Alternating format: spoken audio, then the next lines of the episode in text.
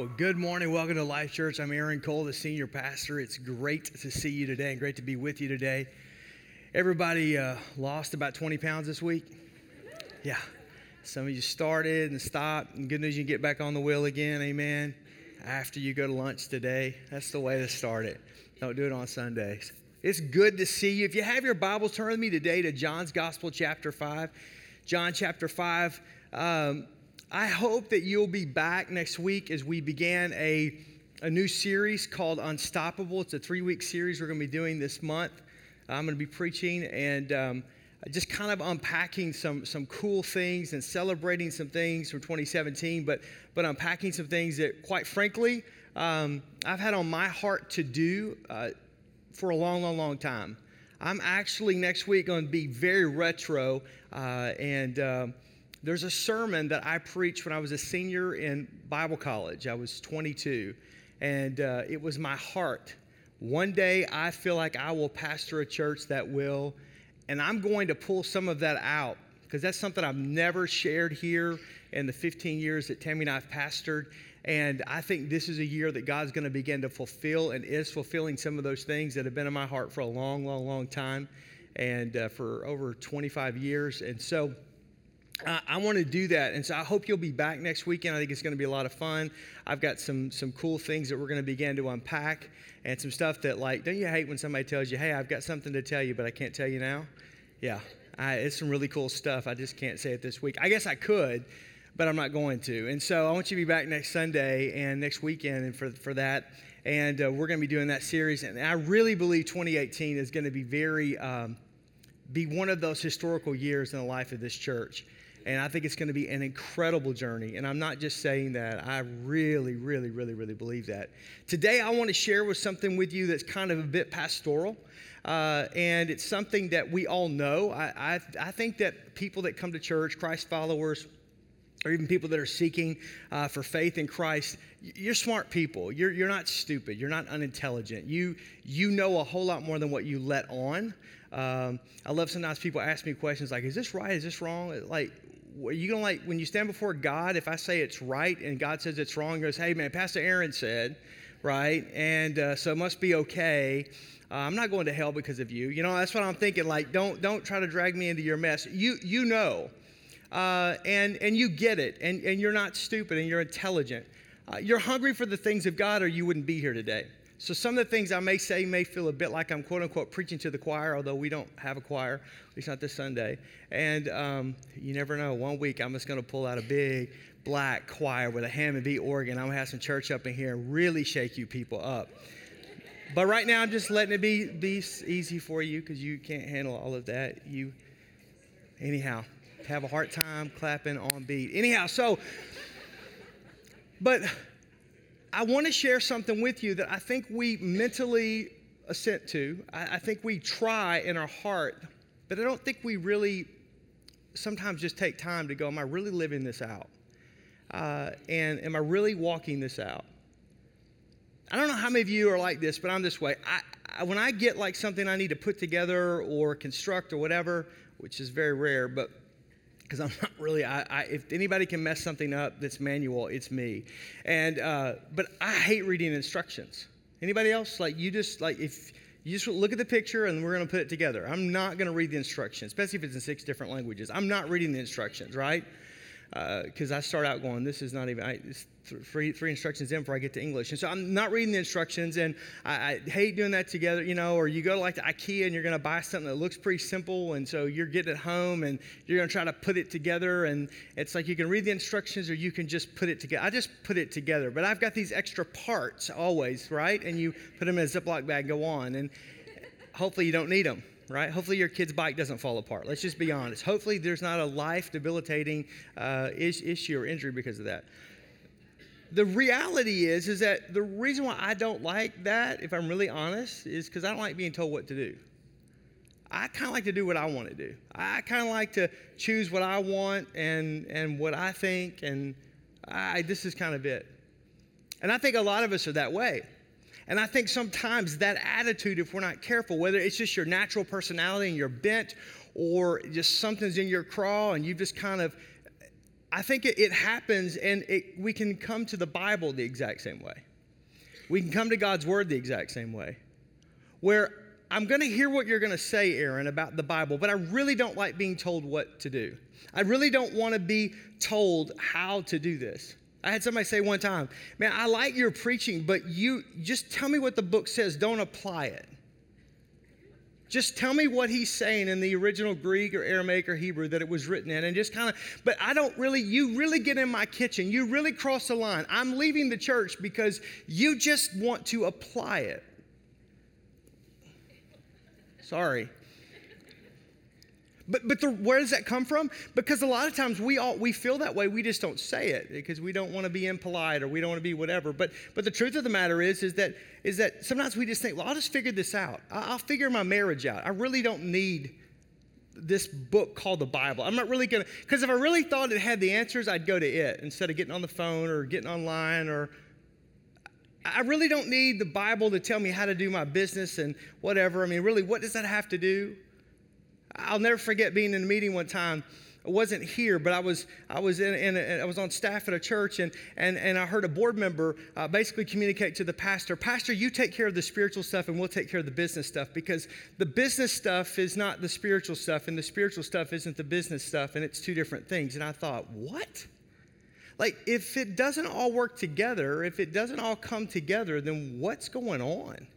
You can't dichotomize that. That's no, it, it's God has a plan in the future for your life, whether it's in ministry, vocationally, or in the marketplace. He's called you, He's gifted you, He's done that. And that doesn't just, I don't have a higher calling than you do because I'm a pastor. We, if you're a janitor and that's what God's called you to do, that you're living the highest calling for your life, the same way I'm living the highest calling for my life. And I'm not any better than you are, and you're not any better than I am. And quite frankly, one plus one equals two always in any place and any time because that's how God put it together. And if God put it together, who spoke the heavens and the earth and all that there is, which is you and I together, and created the church, which is his bride, I think it all kind of goes together. But sometimes we just kind of go, well, I just don't need God to tell me what to do here or, or, or there or my finances or, or my relationships. I just, I'm just going to take care of the, well, the Bible's just going to basically be for eternity. It, it's going to be my fire insurance to save me from hell. And we really wouldn't say it that way, but sometimes we behave that way. I don't need a bunch of old men that I've never met before, that I've never come in contact before, from a different place, from a different time, from a galaxy far, far away, so it feels, to tell me what to do. And, and, and, and well, what, why, you know, when was the last time you consulted God's word when it came to your business? When was the last time you consulted God's word when it came to your marriage? When was the last time you consulted God's word when it came to your kids? When was the last time you consulted God's word when you made your New, re- New Year's resolutions? When was the last time you consulted God's word and how to deal with a, with a relationship that was fractured? When was the last time you consulted God's word when you were dealing with whatever? Here's a value that we have at Life Church, and this is what I want to talk about today biblical authority biblical authority. It's that Scripture is our final authority as it relates to what we believe and how we behave. Biblical authority, that Scripture, the Bible, God's Word, is our final authority as it relates to what we believe and how we behave. Scripture is our final authority as it relates to what we believe and how we behave. We verbally say we believe this. We've asked Jesus Christ to come into our heart, into our life, be our Lord, be our Savior. We're saved, on our way to heaven. We, we give verbal assent to that.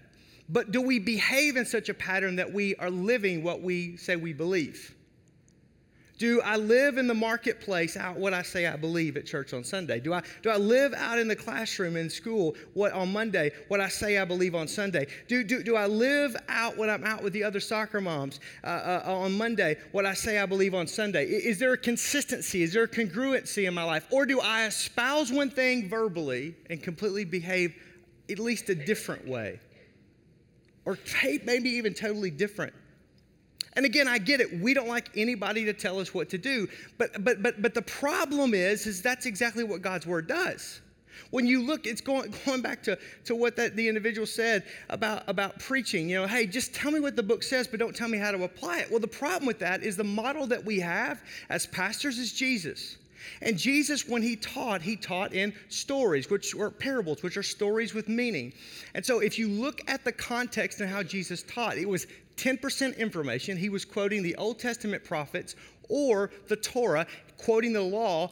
He's quoting that, but he's applying it. How's he apply it? And the kingdom of heaven is likened unto, and the kingdom of God is likened unto, and the kingdom of God is highly applicational 90% application, 10, 10% scripture.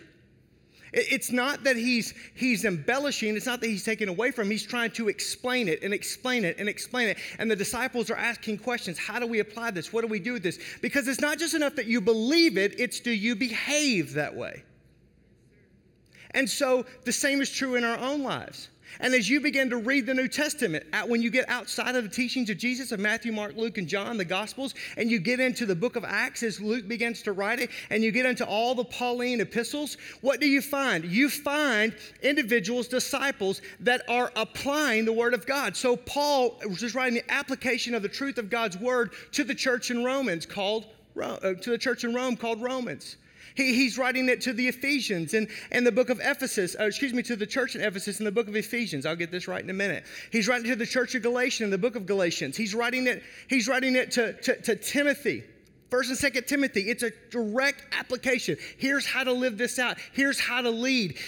Timothy is a young pastor, and he's leading a congregation of over 100,000 people, and he doesn't know what to do, and he's completely freaked out of his mind. But God's called him, Paul's ordained him, and there he is. Titus is on this island of Crete with these bunch of misfit uh, uh, uh, uh robbers and thieves and cheats and peg leg pirates, and, and he's there. He's in a place that nobody wants to, but God's called him there. Paul's ordained him there, and he writes to Titus in the book of Titus of how to conduct himself, specifically of what's happening. The book of Jude is talking about the church that goes apostate and they walk away from the teachings of Jesus 30 years removed from Jesus' death, burial, and resurrection. There they are. It's all applicational. Why? Because it's not just enough that we believe something, we must behave. And if our behavior doesn't match our belief, something is wrong. Woo, don't shout me down when I'm preaching good. And I get it. We don't like anybody tell us what to do. I don't mind taking out the trash. I just don't want Tammy telling me to take it out. You know what I'm talking about? If it's my idea, it's great. Remember when you were a kid and you would say, Man, when I grow up, I'm gonna let my kids eat anything they wanna eat. I'm never gonna spank my kids. Remember that? Unless you didn't raise in a house so you can get spanked. God help you. And and and and, and I, am not going to do this and I'm not going to do that until all of a sudden you become an adult. What do you do? Do all the things you said you wouldn't do, and you feel like you're old man, right? Where did that come from? We don't mind having laws and rules and restrictions. Matter of fact, we like them as long as they don't restrict us. This is human nature. And again, please don't misunderstand me. We all struggle with things. I'm not talking about we have to be perfect. But I am saying that when we espouse something that we say we believe, does our behavior match that? Does our behavior, is it consistent with that? See, this is what Jesus does. And this is where I want to get to John chapter 5. Jesus is 100% God and 100% man, but he gives up his authority, gives up his power. He places himself directly under the authority of God, and he does exactly what God asked him to do. He believes and he behaves. And if there was anybody who could have autonomy on this subject, it would be Jesus, but yet he doesn't. Look at what Jesus says of this. John chapter 5, verse number 19. And Jesus replied, The Son of Man can do nothing by himself. He does only what he sees the Father doing. And in the same way, for the Father loves the Son, and He tells him everything He's doing, and the Son will, will do far more awesome miracles than, the, than this man's healing. He will even raise the dead, anyone He wants to, just as the Father does. And the Father leaves all the judgment of sin to the Son, so that everyone will honor the Son, just as they honor the Father. But if you refuse to honor the God's Son, whom He sent to you, then you're, uh, you're, are certainly not honoring the Father. Jesus said, I say emphatically that anyone who listens to my message and believes in God who sent me has eternal life and will never be damned for his sins, but has already passed out of death into life. And I solemnly declare that the same time is coming. In fact, there is a time when the dead shall hear my voice, and the voice of the Son of God, and those who shall listen shall live. And the Father has life in himself, and has granted his Son to have life in himself, and to judge the sins of all mankind, because he's the Son of Man. So do not be surprised. Indeed, there's a time coming when all the dead in their graves shall hear the voice of God's Son, and shall rise again.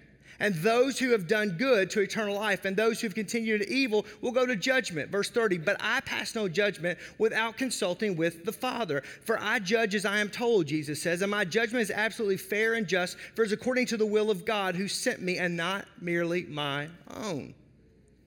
Jesus clearly communicates, I can't do anything on my own initiative. And I don't call my own shots here. I'm under God's authority. He, God, is the authority. And if you submit yourself under the authority of God, Jesus says very clearly, you'll be saved. And if you don't, then you're you won't. And and we'll all ultimately answer to the authority which is God. And I would just simply say if biblical authority is good enough for Jesus, then who am I to argue with it? This is how Jesus lived his life. Why wouldn't I live my life in the exact same manner? So let me ask you a question true or false? Your greatest regret or greatest regrets in your life could have been avoided if you would have lived under biblical authority and would have said yes to God. Let me give you a statement. There's a difference between viewing the Bible as authoritative, having authority, and submitting myself to it. There's a difference between viewing the Bible as authoritative, a book that has authority, and submitting myself to it. Most of us would agree with the biblical authority. However, it's not necessarily the authority in my life.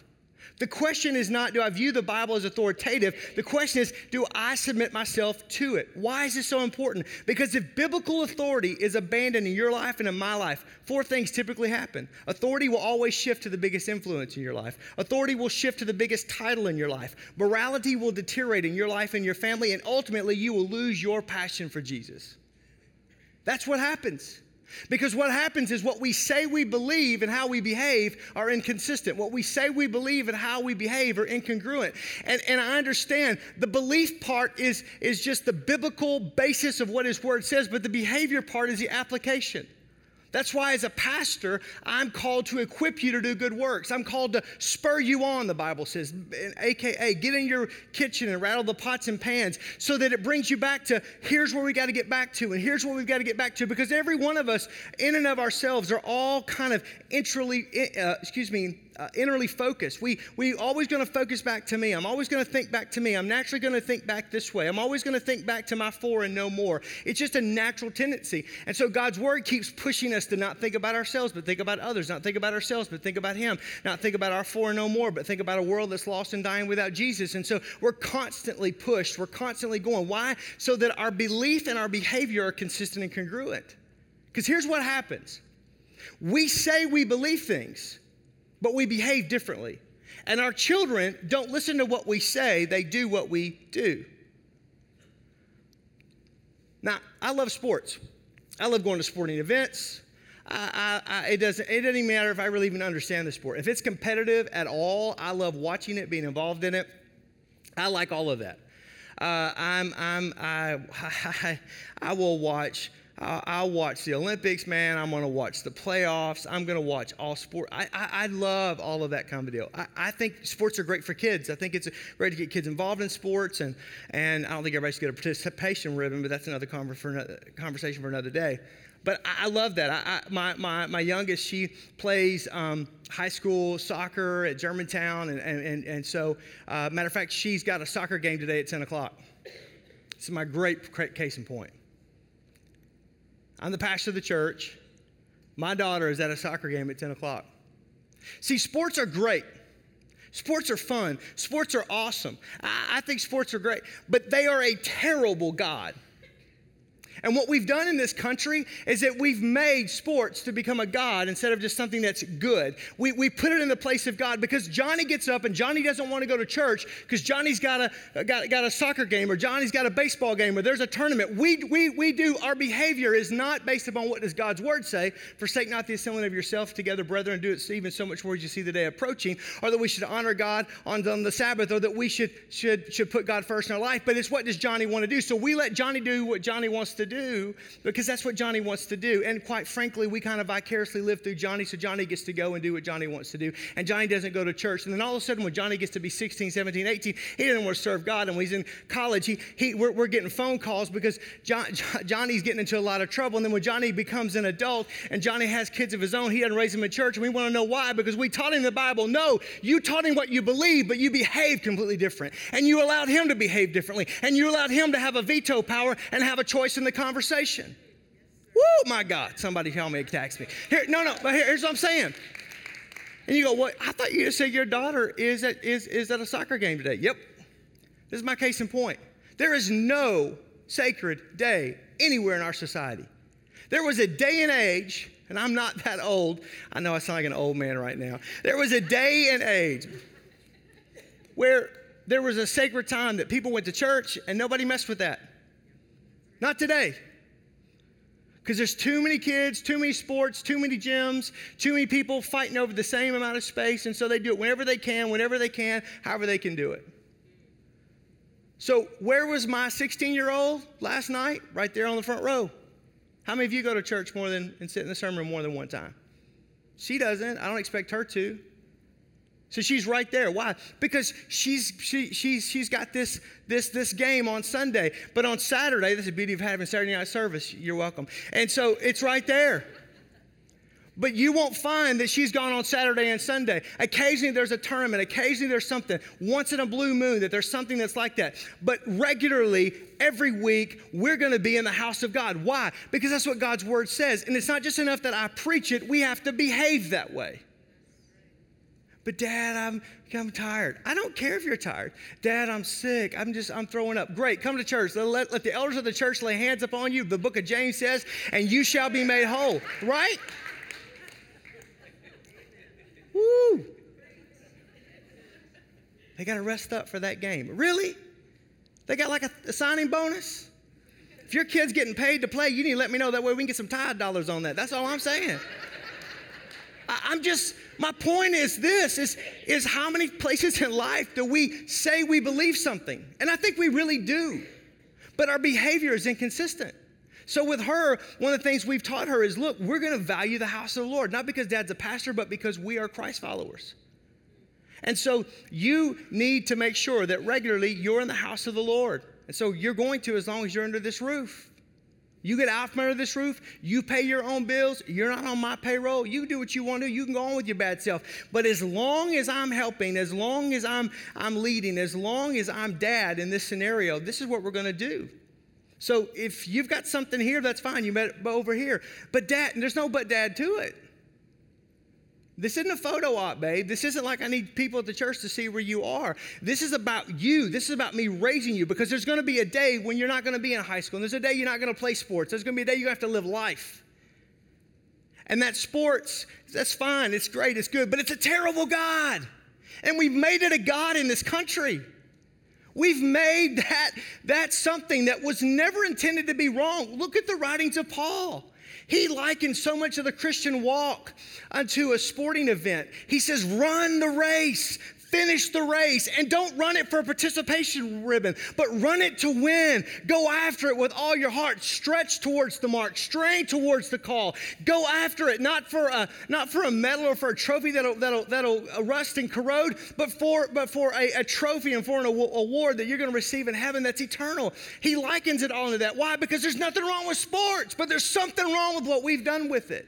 Because we've made it into a god and we've allowed it to usurp God's place. And what does come commandment number one say, I'm the Lord your God, and I'll have no other gods before me.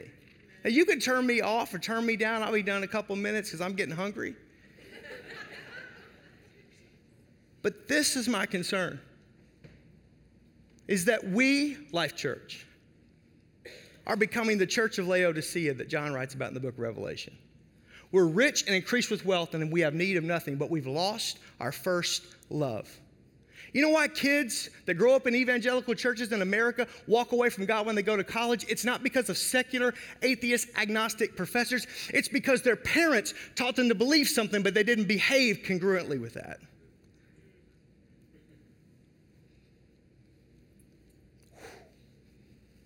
What happens when we don't believe, and behave congruently. I said this, but I just want to land it on this. Authority begins to shift to the biggest influence. Whatever the most powerful, rich, whatever it is sport, goal, career whatever that is, you begin to magnate towards. You begin to attract towards. Because when you take the authority of God's word out of your life, it's whatever has the biggest power in your life, you begin to shift it towards that biggest influence. When authority shifts, you go to the biggest title. What gets rewarded gets done. You begin to go to the, to the biggest thing that gets approval, the, the title, what, whatever. I need to get this accolade. I need to get this success. I, I need to be approved by my peers here. I, I, I need to get this deal or this deal, or I've got to get this scholarship, or I've got to get this award, or I got to get this position, or I, we've got to live in this neighborhood, or I've got to drive this kind of car. Nothing wrong with having things, just something wrong when things have you. When the authority of God's word, when biblical authority leaves and shifts in your life, your authority then will shift to whatever the biggest title is in your world. When biblical authority is abandoned in your life, your morality and the, your moral, and the morality of your family begins to deteriorate. It begins with, I'm okay, I got this. That's what some of you are doing to me right now. I got this. You're over exaggerating. He'll be okay. She'll be okay. No, they won't. I didn't write the book. I'm telling you, I'm pleading with you. John is very clear in the book of Revelation. There will be churches, there will be a segment of the bride of Christ that will be rich and increased with wealth and have need of nothing, and they will have lost their first love. Why do you think that cannot be us? It begins with, I got this, I'm okay. And then it begins to have excuses and reasons. And then we shift the blame. And shifting the blame isn't, isn't a new thing, it's Adam and Eve in the garden. She eats of the tree of the, of the knowledge of good and evil. And, and, and, and, and he goes, when God comes and asks Adam, Adam goes, I didn't do it. She gave it to me. She did it first. And the truth of the matter is, Eve goes, Well, I was never told. And if you read the narrative, if you read the beginning of, the, of Scripture, God speaks that to Adam, not to Eve. And God speaks it to Adam because he's supposed to lead his home and lead his family. And so, quite frankly, he puts his wife in a very vulnerable position because he refuses to lead, because he believes one thing, but he behaves differently. And he abdicates his place in leadership. And then all of a sudden, sin enters the world and all the problems with it. It's classic. It's age old. This isn't a new problem. There's nothing new under the sun. And ultimately, when this gives full birth, it gives birth to sin. And sin is what takes us to hell. And sin is what damns us to hell. That's what the word says. We just read it. Because it's not just enough that I believe, I need to behave. And again, I'm not talking about your struggle. I'm not talking about, man, I'm trying, but I, I, I made a mistake this week. That's not what I'm talking about. I'm talking about when the intent of my heart goes, I'm, I'm going to take a proverbial pair of scissors to this part of Scripture and I'm going to pull it out because I really don't want to live that way because I really don't want the Bible telling me what to do and I really think I know better. Not the guy or the gal that's trying hard and they, they, they just fail. They, they made a mistake. They sinned. I don't care how bad the sin was, they sinned. God's grace is sufficient for you. But morality begins to deteriorate when we have biblical authority. You don't believe that? Look at the nation that we live in. Because the last thing that happens is you lose your passion for Jesus. When you abdicate biblical authority in your life, you will eventually lose your passion for Jesus. Prayer, you don't talk to him anymore. Don't believe me? When was the last time you had a meaningful conversation more than five minutes with the Lord? The Word. When was the last time that you just sat down and read portions of Scripture and let it speak to your heart and reflect on what it's doing and ask the Holy Spirit? Holy Spirit, according to, to John chapter 14 and 15, He's the paraclete, the one that walks alongside of us. Lead me and guide me and show me what God's trying to say to me. When was the last time you told anybody about Jesus?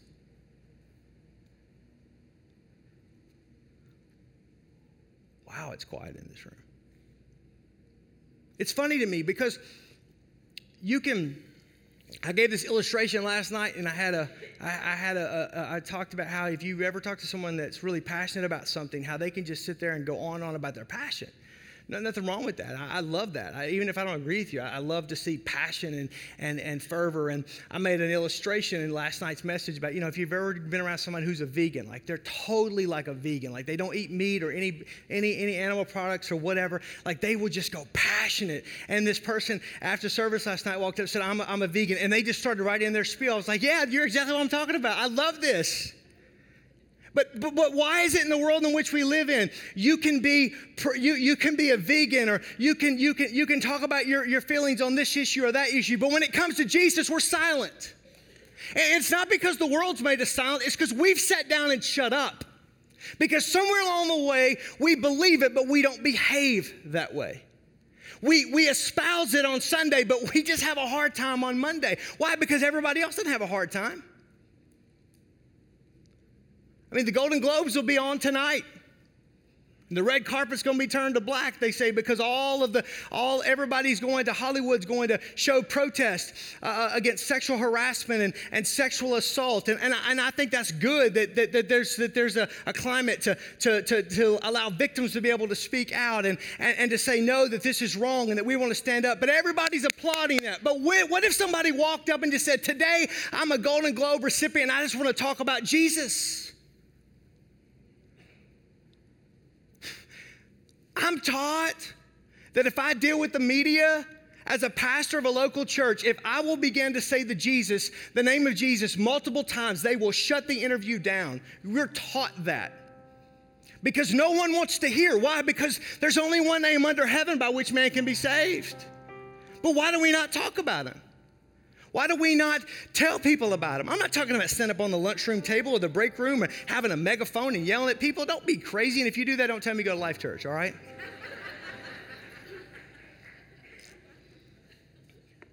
but where Jesus is just seasoned in our conversation. I can tell you why. Because we say we believe it, but we don't behave that way.